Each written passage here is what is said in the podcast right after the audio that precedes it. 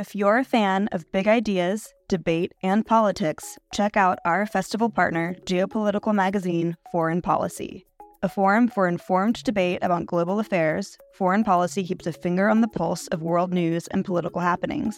Beyond articles that delve behind the headlines via traditional reporting, Foreign Policy has so many other products to offer, ensuring that no matter how you like to engage with eye opening content, there is a method for you. Check out their free offerings like Foreign Policy Live, their forum for live journalism, newsletters, and podcasts. And with a subscription, unlock in depth features and quarterly magazines, including their recently dropped spring edition all about India. Fans of IAI will love foreign policy for more of the mind expanding, insightful content that they seek. To explore their content, take advantage of an exclusive discount for IAI fans. Subscribe now using promo code LIGHT24 to save 50% and unlock access to everything foreign policy has to offer. Hello. Hello. And welcome to Philosophy for Our Times, bringing you the world's leading thinkers on today's biggest ideas. I'm Ben, a producer here at the IAI. And I'm Charlie, and I'm senior producer here at the IAI. So, Charlie, today we've got Material Girls featuring writer and philosopher Kathleen Stock. This took place at the 2022 How the Light Gets In Festival in Hay, the philosophy festival produced by the team here at the IAI. So, Charlie, tell us a little bit about this talk. Well, this talk explores Kathleen's perspective on gender and identity, and recently a lot of the vituperation she's been receiving from several activists around that field. And also, she talks about the academic community more broadly some of the recalcitrance she's been experiencing. It seems a particularly timely talk for what happened recently at the Oxford Union and recently some of the other media appearances that she's been making. Absolutely, a highly charged topic for sure, but an interesting area and one that's worth exploring. But remember, before we get into it, if you enjoyed today's episode, please don't forget to like and subscribe on your platform of choice and visit iai.tv for hundreds more podcasts, videos, and articles from the world's leading thinkers. Now, it's time to welcome Kathleen Stock to Philosophy for Our Times.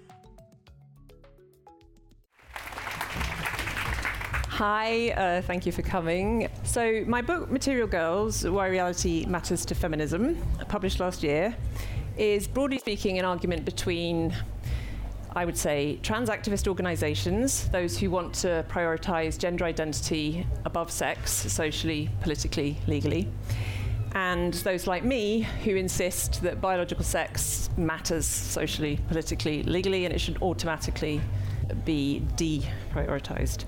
And I think that's primarily an argument between organizations, as far as I'm concerned. I'm arguing with organizations um, like Stonewall, the Equality Network in Scotland, Gendered Intelligence, Amnesty, Liberty, any, any other progressive organization that has pushed gender identity as the main thing that needs to be paid attention to in this area. And then the people that support me largely are grassroots feminist organizations because the establishment feminist organizations have largely gone in the direction of gender identity as well. Um, and I just want to add the usual caveat that I'm not arguing with individual trans people, although sometimes I am because they disagree with me, but they are not my target. Not all trans activists are trans people. Actually, lots of trans activists are not trans people and not all trans people are trans activists. So I've been billed here as seeking to move towards a less polarized future in this area, and I do want to talk about that, but um, I'm going to take a slightly circuitous route. And what I'm certainly not going to do is engage in the traditional uh, utterly ineffectual uh, attempts to depolarize the whole thing by calling for mature or considerate or respectful debate um, the sort of thing Keir Starmer's always telling Labour Party people to do. Because I can tell you now, for several years, I have been engaging in exactly that reasonable, respectful, mature, considerate debate, and it has made no bloody difference whatsoever. In fact, it makes people more angry with me. Um, so there's this whole the more reasonable that people like me appear, the more careful, patient arguments we try and push forward or evidence we try and appeal to, the more the greater the efforts to smear our characters. In fact, there's this whole narrative that, you know, they only seem reasonable, but really they're sinister, and all, the, all their reasonable talk is like a fig leaf or a dog whistle for their terrible intentions. So I'm going to talk about reduced polarization, but what I want to do instead is look at a particular incident that happened on a university campus last week. Um, because I think, and I'd like to analyse it a bit, because I think it has some instructive features. It's quite generic. It's quite familiar to me. It's got a sort of genre feel. So last week at Warwick University, Minister for Education Nadhim Zahawi had to be hustled off campus by security, faced with about 30 students shouting Tory scum and banging on the doors of the room where he was going to give a talk. And you can see online, there's videos of it. Now that's normal. uh, students are always protesting about Tory scum and they're always uh, banging on doors, and that's fine, and I'm not objecting to that at all. But what I do want to focus on is the reasons that these students gave for why they were doing this. So they released a statement um, the, it was the organisers of the protest were Warwick Pride Society, and they released a statement to coincide with it. And Warwick Pride Society, in their words, is the University of Warwick Students' Union Society for lesbian, gay, bi, trans, undefined, and asexual, aromantic students and their friends. And undefined, I looked up on the internet, and it's the label for those who don't want to be defined by labels. so if you don't want to be defined by labels, you'll have the label being undefined. So, as their statement reveals, the Society's outrage was not at Tory corruption or sleaze or student fees or generation rent or any of the other traditional political concerns of the left the protest was because they believe Zahawi personally to be a reactionary, harmful transphobe, and they cited a number of reasons. Number one is that last year Zahawi had come to the defense of the notorious transphobe Kathleen Stock in public when I was faced with similar problems to his at my own former campus, Sussex, albeit on a bit of a larger scale. The second reason they gave was that Zahawi, they said, plays a significant role in institutional transphobia as Education Secretary for the UK, working alongside the Equality and Human Rights Commission to produce guidelines for schools and teachers on how they should treat trans students. And basically, what they were getting at was that recently Zahawi has emphasized that parents should be, he says, front and center in any school decisions about whether to change the name or the pronouns of a child in their care. So, using language drawn from gay rights, the statement from the Pride Society represents this stance of his as endorsing the outing of children as trans and accuses Zahawi of putting children who are so outed at risk of abuse and homelessness. So, if a the, the narrative is supposed to go that if a school tells a parent that their child has changed their name, you will be risking exposing to abuse and homelessness, just, just like that. They also say that one in six trans children who've been made homeless were forced to do sexual acts against their will by family members before becoming homeless. So they're trying to link this elaborate causal chain between a parent being told that their children's pronouns have changed or you know that they want to change their pronouns, to some kind of sexual abuse likelihood, which I think is quite mad. And the final reason given for the protest is that Zahawi has in the past made transphobic remarks, such as using the common transphobic dog whistle, adult human female.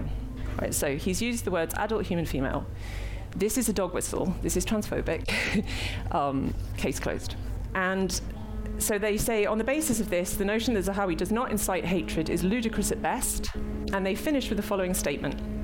Given that transphobia is omnipresent in society, it is imperative for the mental well being of trans students that the university make itself clear that it is indeed supportive of transgender individuals and that reactionary, harmful, transphobic rhetoric will not go unopposed.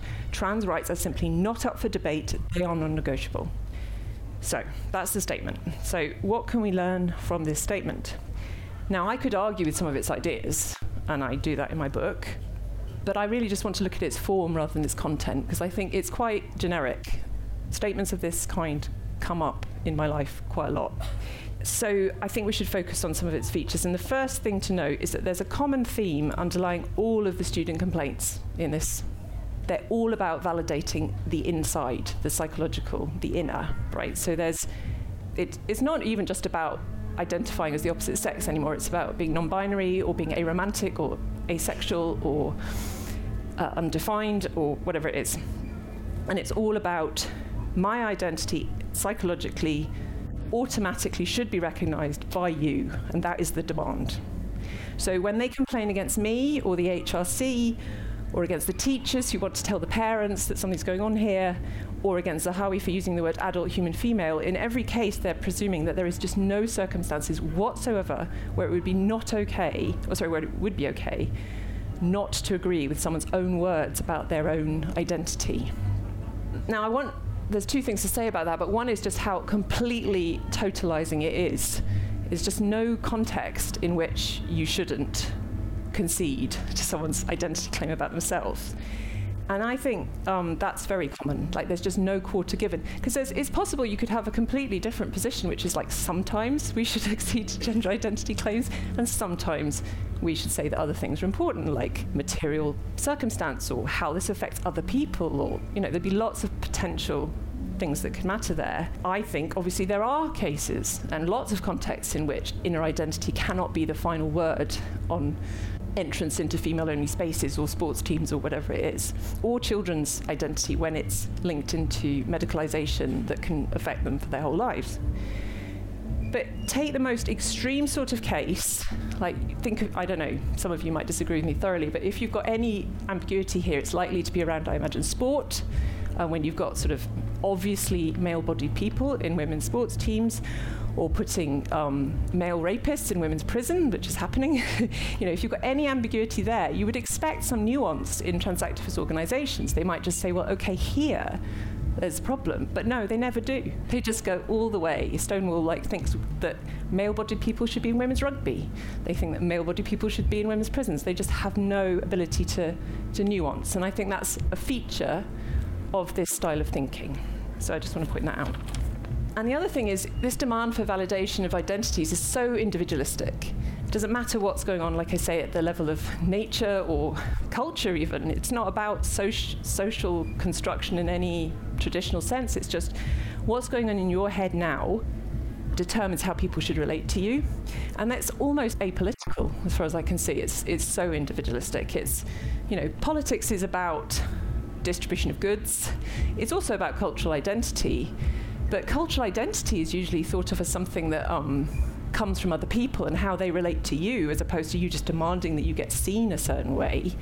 Um, but so this isn't identity in that sense either. It's like in identification with, psychologically identifying with some label.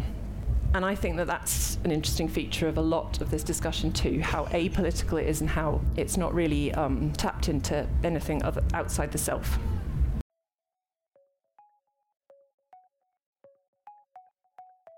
Do you want to hear more from the world's leading thinkers? If the answer to that question is yes, subscribe to IAI.tv for unlimited access to thousands of debates, talks, articles, academy courses, and live events. Are you bored of the surface level news, politics, sports, and entertainment coverage on your newsfeed? Go deeper. Get the philosophy behind the news and get the latest big ideas from the world's leading thinkers on subjects at the core of the human condition, life, the universe, and everything in between. It's free for the first month, and there's no commitment to pay, so subscribe now to understand the world beyond the surface level. And the other thing to notice about this Warwick statement that I'd like to draw your attention to is it's fundamentally tied into the discourse of mental health.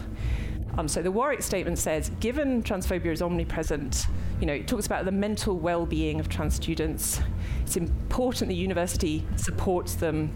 The university is posited as this authority figure, this kind of almost parental figure that has to support them because it will be bad for their mental health if they don't. And they even include a quote from a psychologist there is strong evidence that minorities experience greater levels of stress when their rights are being debated, says Dr. Adam Jowett, the chair of the British Psychological Society's sexuality section. So that, that bringing in of mental health into this area is a big feature too. In transactivism generally, you are likely to find the idea that debate or negotiation is a harm and it will lead to, then it's claimed, you know, increased suicide or um, other mental health problems or self harm or increased exposure to violence. So you will be harming people if you debate their identities. There's also in this statement and more generally the idea that um, any criticism whatsoever of the ideas is transphobic. Like you just cannot.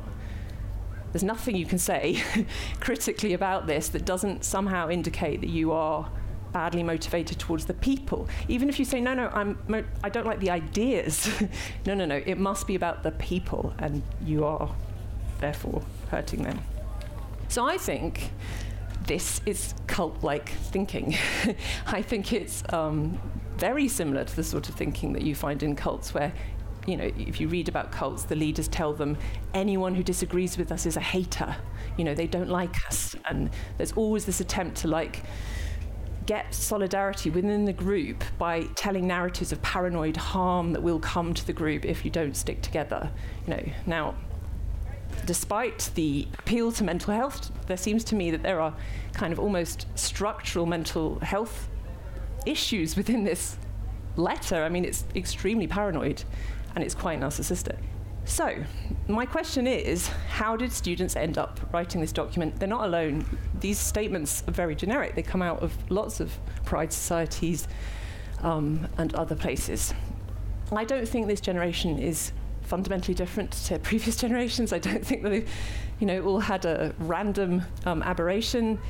I think they're encouraged by institutions to think like this, and that's my point. So that's why I'm picking on this. It's really easy to sort of dismiss this as just like, oh, it's a bit nuts, a bit weird, it's just students. But no, it's quite familiar to me, and I think our institutions and the adults, uh, progressive institutions in particular, I'm afraid, are, if not um, forming them, they're certainly reinforcing these styles of thinking and they're not pushing back against them. So that's my theme, really. Every time a progressive institution automatically defers to the ideas of gender identity in its policies, which a lot of them are doing, including universities. So, in other words, they rewrite the changing room policies to make them self ID, they rewrite the sports policies to make them self ID. They have, they tell you know, you're supposed to do a pronoun round when you go into class. So every time you practically enact this ideology, you're telling students effectively, you can't be wrong about who you are. You just cannot, you know, wh- however you feel you are, then you are, and the university will make an effort to recognize that. So standard notions from like philosophy or just life, like being self-deceived, you know, not knowing who you are, taking a while to work out who you are, maybe being wrong for a bit, right for a bit, wrong for a bit responsive to evidence. All of that seems to have gone. Like you're just you are who you are right now. If you change, then they'll they'll build that into the narrative. So you're just fluid, but that's your identity rather than just a fact of human nature. Okay, so we're telling young people, if, uh, everyone, if you have a given identity, others need to accommodate it without exception. You think of Stonewall's t shirts from 2015, you know, trans women and women, get over it. It's very aggressive, like you just accept that. And I think that this way of thinking encourages a kind of arrogance about your own thinking and about the demands that you're permitted to place on others. And it discourages empathy, like it discourages thoughts about how other people might be feeling in relation to your identity and whether it might make them feel uncomfortable or it might actually materially affect their own uh, way through the world. All you're encouraged to think about this style of thinking is the effects on you. And then there's also the fact that people are being encouraged to treat any criticism, as I said, of this set of ideas as criticism of them. So it's really encouraging a kind of um, victim mentality where you just keep feeling attacked all the time, except, you know, and you can't really differentiate the attacks on the ideas from the attacks on you, so you feel very vulnerable.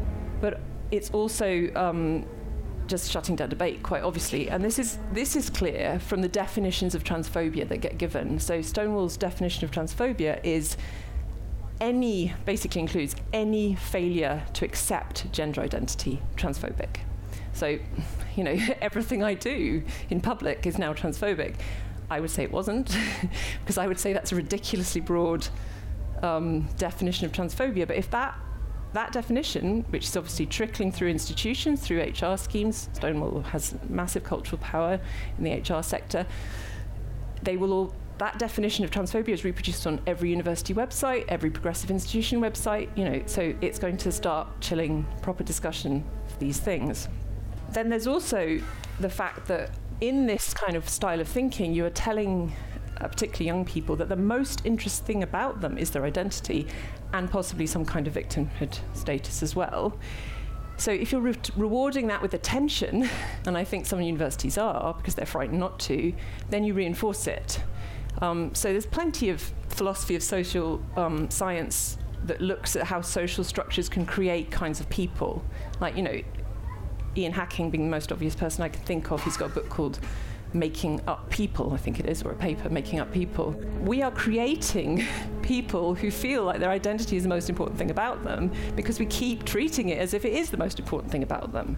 And that's just going to that's just going to make the class of people that think like this bigger and bigger over time unless we start introducing newer narratives about what other thing other things people can be.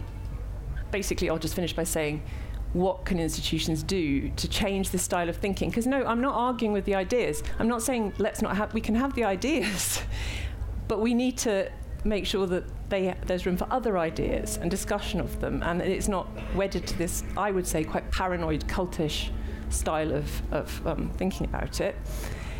I think um, one thing they can do, as implied by what I've already said, is they can if this will ever happen, progressive institutions can just cut ties with organizations that demand they enact these ideas practically in advance of discussing them. Like I say, I just don't see how you can have reasonable discussion of these ideas if the universities, for instance, or the institution, wherever it is, has already enacted these ideas in its policies, including the one about transphobia, which says any discussion of these ideas is transphobic. That's just not going to work. So it's no good Keir Starmer calling for respectful discussion when his party is a Stonewall diversity champion. And he has already agreed with all of this effectively institutionally. Um, and the thing is, the, the more you shut down discussion, the more furious people get. so the polarization is driven by this, like you, this whole kind of dampening down of discussion about it means that people are feeling tongue-tied and suffocated and outraged and they really and their spaces are changing and you know even men even men's toilets are changing you know it's all and it's never been discussed and you're being told all the time you can't think about this. It's it's for the good of this other group of people. It's just not polarization will continue if that's the way it goes. And secondly um, I think we need to, institutions really need to toughen up to the kind of emotional blackmailing of this sort of rhetoric. Universities, particularly in this group, they just cannot seem to help to buy into this na- narrative of mental health. That you know you are saving the mental health of this group, um, that they are very vulnerable. We've got to look after them. And I'll give you one example. When I was at Sussex, well, in the last month at Sussex, and I was facing quite a lot of aggression on my own campus, Sussex put on extra safe spaces for trans students because they might feel threatened by what was happening to me. So, you know, the, the, skewing is always like they are the most vulnerable, no matter what. There's not really a lot of evidence for this, by the way. I mean, there really isn't. And there's obviously other identity groups at university that we might think about um, as well and their experience. So we don't, anyway. The mental health narrative is, in, is just producing a group of people who really cannot relate to the world in functional ways, I think. So we need to like build in resilience models and s- sort of push back on all the expansion of trauma language uh, and so on. There's a lot to do there. We also need a media that will cover it in a non-partisan way, and I don't think it's healthy actually that the left will do the sort of cheering for gender identity and the right will do all the criticism. I would like to see a media where the right does some cheering for gender identity and the left does some criticism so that it's more balanced, so the, the same readers can get two different perspectives rather than two sets of readers getting one perspective each, because that's clearly not helping. So, what's at stake? Well, I think, because I would do, women's rights, children's rights, uh, trans people's rights, actually, lesbian and gay rights. But even if you disagree with me about all of that, you have to agree, surely, that uh, this style of thinking is not helpful, healthy in our institutions, progressive ones. Um, and there's a lot of stake because these tactics can be co-opted by other groups. Like, you know, anyone could just do this. They get the right sort of emotional blackmailing narrative. Institutions seem absolutely powerless to, some institutions seem very powerless to uh, deal with this. And uh, that's not good for democracy. It's the end of a meaningful politics. If, if all we're going to do is go around saying I feel that this is true and I don't have to refer to any evidence or discuss anything with you about how this affects you, then that's not a meaningful politics. There'll be endless social division. Um, class interests are obscured, quite obviously. class interests are massively obscured in this area. It seems to me it's like white middle class people that are prosecuting gender identity stuff. Um, but uh, so we need to expose all this to the light, basically. And I'm going to stop there.